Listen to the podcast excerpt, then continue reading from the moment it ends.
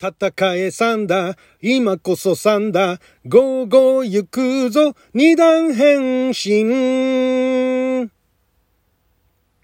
サンダーキックでぶっ飛ばせサンダーシュートで真っ二つ。一万年の眠りから目覚めた勇者は、僕らの仲間だ、友達だ。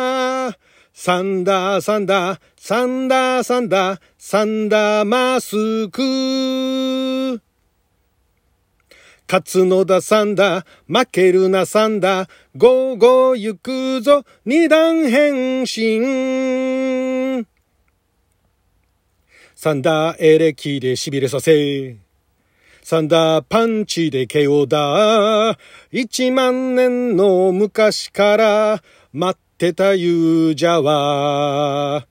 僕らの仲間だ。友達だ。サンダー、サンダー、サンダー、サンダー、サンダーマスク。飛ぶのだサンダー、羽ばたけサンダー、ゴーゴー行くぞ、二段変身。サンダージャンプで空を飛び、サンダーアローでとどめさす。一万年の未来から飛び出た勇者は、僕らの仲間だ。友達だ。サンダー、サンダー、サンダー、サンダー、サンダーマスク。あなたの12分をちょっと拝借。こんにちは。ラジオ神の神ふみかつです。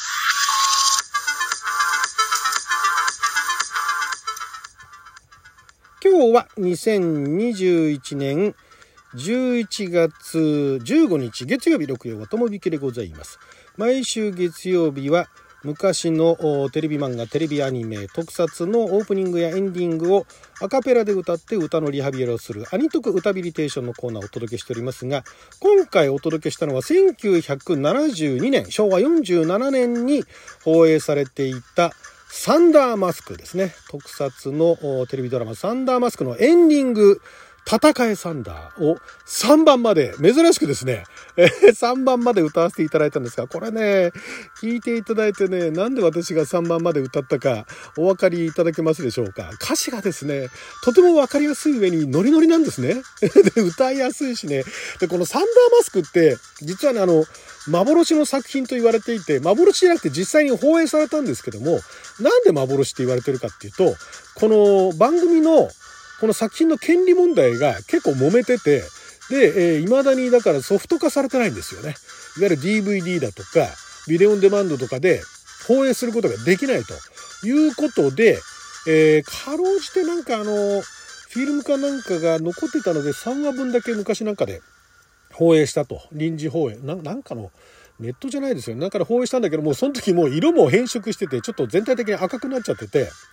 で、そこから誰もリマスタリングしようっていう発想になんなかったんでしょうね。なので、えーもう幻の特撮番組と。で、えー実は手塚先生ですね。手塚治虫先生がサンダーマスクの漫画描いてて、結構これ勘違いされがちなのが、手塚先生原作で、で、それの特撮ドラマというふうに思われる方も当時はいらっしゃったようなんですけども、実際はこれあのコミカライズ版だったんですね。えーもうその特撮の番組があるぞっていうその企画がもうあって、で、これから放送しますと。で、えーテレビはテレビの方で制作しているところで並行して、手塚先生が、えーその、まあ、オリジナルのアイデアをベースに漫画化したと。で、これね、サンダーマスクの格好と、大枠の設定以外、大枠の設定っていうのもだから敵ですよね。敵があの、デカンダーっていうね、魔王デカンダーっていうのがいるんですけども、それと、そのサンダーマスクが、サンダーマスクっていうよりもサンダーとデカンダーの戦いっていうのがあって、そこにまああの地球人が巻き込まれちゃうっていうところで、で、それもしかも手塚先生自らが出てきて、そのサンダーマスクに指導っていうかな、なんていうのかな、手塚先生の目で見たサンダーマスクとデカンダーの戦いっていうのを漫画にしてんですよ。だからもう完全に、その特撮ドラマ版、実写版とは違うんですね。これね、まだね、漫画どっかで、ひょっとしたら Kindle とかでも買えるかもしれないんで、よかったら、非常にあの、なかなかね、独特な、この、だから特撮の実際にあったドラマと、そのコミカライズっていう関係だけでも、その手塚先生が書いてたっていうだけでも珍しいのに、その見せ方もとても珍しいというところなので、これ機会があったらね、本当にあの、面白いっちゃ面白い作品なんで、まあまあ、ちょっと人を選ぶかもしれませんけれども、あんまりそういうコミカライズないですよね。その漫画家自体が出てきて、そのヒーローを助けるみたいなね。助けるっていうか、なんか支援するんですよね。宇宙からやってきた、もともとだから、手塚先生の設定だと、えー、ガス状宇宙生命体サンダーと、ケイ素生命体デカンダーの戦いっていうところで、で、ガス状だから、まあ、地球人の肉体を借りて、えー、地球上で実体化姿、実体化した姿っていうのが、えー、ドラマ版でも出てくる命光一というキャラクターなんですね。ドラマ版全然設定が違うんですよ。ドラマ版は宇宙の魔王デカンダーっていうのがいて、だからまあそっちがむしろ先なんですよね。宇宙の魔王デカンダーっていうのがいて、それが地球侵略しようとするんだけども、その地球侵略しようとするときにサンダーマスクがいて、それが邪魔だと。で、えー、最初3つの星っていうのを求めるんですね。えー、天の星、地の星、海の星と呼ばれる、まあ星って言ってんだけど、まあ石ですよね。それを、おなんていうんですかね。その石を、えー、よこせというふうに言っていくんですね。で、まあ、それをよこすことはできないと。で、博士がいて、博士、3人博士がいるんですけど、3人の博士が、その星のありかを知ってて、で、そのサンダーマスクっていうのが1万年前にね、地球に来て眠りについてると。タイムカプセルに入って眠りについてて、宇宙の魔王デカンダがやってきた時に目覚めて助けてくれるっていうのを信じてんですね。その博士たちが。で、それが、まあ、あの、なんでしょうね。えー、なので、その博士を、宇宙の魔をデカんだ、単身でね、乗り込んでいくんですよ。これね、まあ、いろんな怪獣を操って地球侵略を目指すんですけども、最初はあの、地球にやってきて、地球侵略するぞって、まあ、最初はあのモニター越しなんですが、えー、次の瞬間も、あの、球に来てんですね。地球にパッと出てきて、単身で乗り込んでくんですよ。もうね、部下だとか何だとかいないの。もう自分自らがやってきちゃうの。そこら辺がね、今ないですよね。今はもう上にね、あの、トップに君臨しててね。で、あの、部下がいて。で、部下のさらに部下がいてみたいな、戦闘員みたいなのがいてっていうのが当たり前になってますけども、このね、サンダマスクの宇宙の魔をデカンダ単身で乗り込んでいくんですね。そこがまたね、今ちょっと、今 YouTube で実はね、1話から3話ぐらいまでかな？見ることができるんですけど、私もあの先ほど改めて1話を見まして、子供の頃に見た記憶なんて全く覚えてないもんですから、なんかかっこよかったっていうね。歌も覚えてて、あと車がかっこよかったのかな？あとサンダーマスクのフォルムに惚れたのかな？っていうのがあって、で、ただまあ全然お話じゃなくて改めてお話調べたらすごい話で、で、またドラマいいですよ。72年ですからね。なんかもうゆるゆる、ゆるゆるって言っちゃいけないですけど、まあでも子供たちが、ね、当時の子供たちがワクワクするのには十分な設定なわけですよ。で、まあそこのあの、3つの星をよこせっつうんだけども、えー、よこさなくて、その魔王が博士を次々殺していくんですね。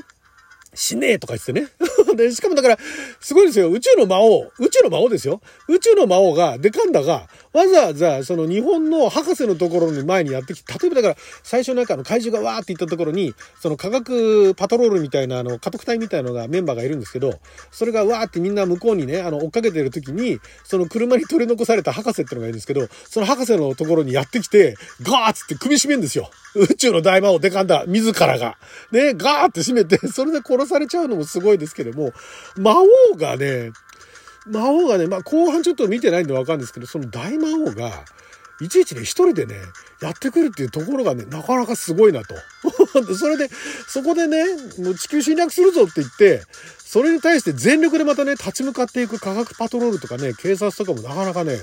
素晴らしいなと。普通あんだけ一人だったらみんな取り囲んでやっつけちゃうだろうみたいなね、発想になるし、宇宙の魔をでかんだ消えたりはするんですけど、でかくはならないんですよ。で、怪獣、でかい怪獣みたいなの呼んできて、なんかその、地球を襲わせるんですね。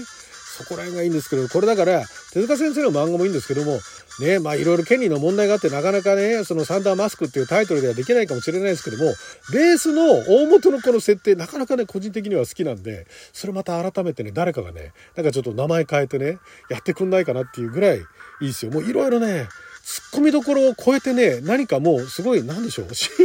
信念？っていうか、まあこのね、台本書いてるのがまたあの、上原正蔵さんなんですよね。もうあの天下の上原正蔵さんとか藤川圭介さんがね、携わってるんで、今みたいに突っ込みどころ満載なんだけれども、ね、あの、真、真の部分はね、なんかすごいあの、確信をついた部分っていうのはなかなかね、いいお話だったりするわけなんですね。で、またこの歌詞がね、歌ってるのがね、えー、若木宏さんですね。で、作詞をしてるのが、これが東洋一なのか、東洋はじめなのか、東洋一、東洋一なのかわかるんですけど、多分これ東洋エージェンシーなんですよ。東洋エージェンシーって今の総通ですよね。総通の前身の前身、東洋エージェンシーですね。えー、東洋エージェンシーから総通エージェンシーになって今総通。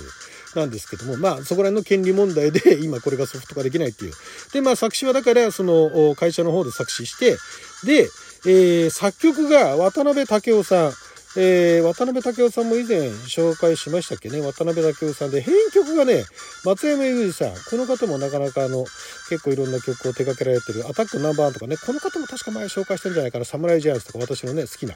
えー、曲をやられてますけれども、で、あとは、あ歌を歌ってるのが、えー、当時若木宏さんですね。で、今は、あの、若木さんは、あ若子、若子内悦郎さんと、えいうね、お名前で、そっちが本名なのかな？どちらかわかんないですけどもね。はい。で、歌ってるんですが、この歌詞いいでしょ？うもうちょっとあと時間ないんで、よかったらね、歌詞から含めてね、見ていただきたいんですけど、この歌詞、エンディングの歌詞で、サンダーマスクの特徴だとか、その設定だとかが全部わかるんですね。まず、ゴーゴー行くぞ二段変身ってサンダーマスク1話から二段変身するんですよ。等身大の仮面ライダーサイズから、えー、巨大化してウルトラマンサイズまで変身することができるんですね。だから巨大化して怪獣を倒すんですけども、で、サンダーキックとか、サンダーシュートとか、サンダーキックでぶっ飛ばせって言いながら、サンダーシュートで真っ二つっていう、このね、この流れが好きなんですよね。で、1万年の眠りからね、えー、1万年の眠りから目覚めた勇者ですね。1話で目覚めるんですけども、すごいですよ。もう、それもね、1話見てほしいんですけど、目覚めた瞬間に、わーっていきなりね、戦いに出てくんですね。もう夢でも見てたんじゃないかって、それじゃまた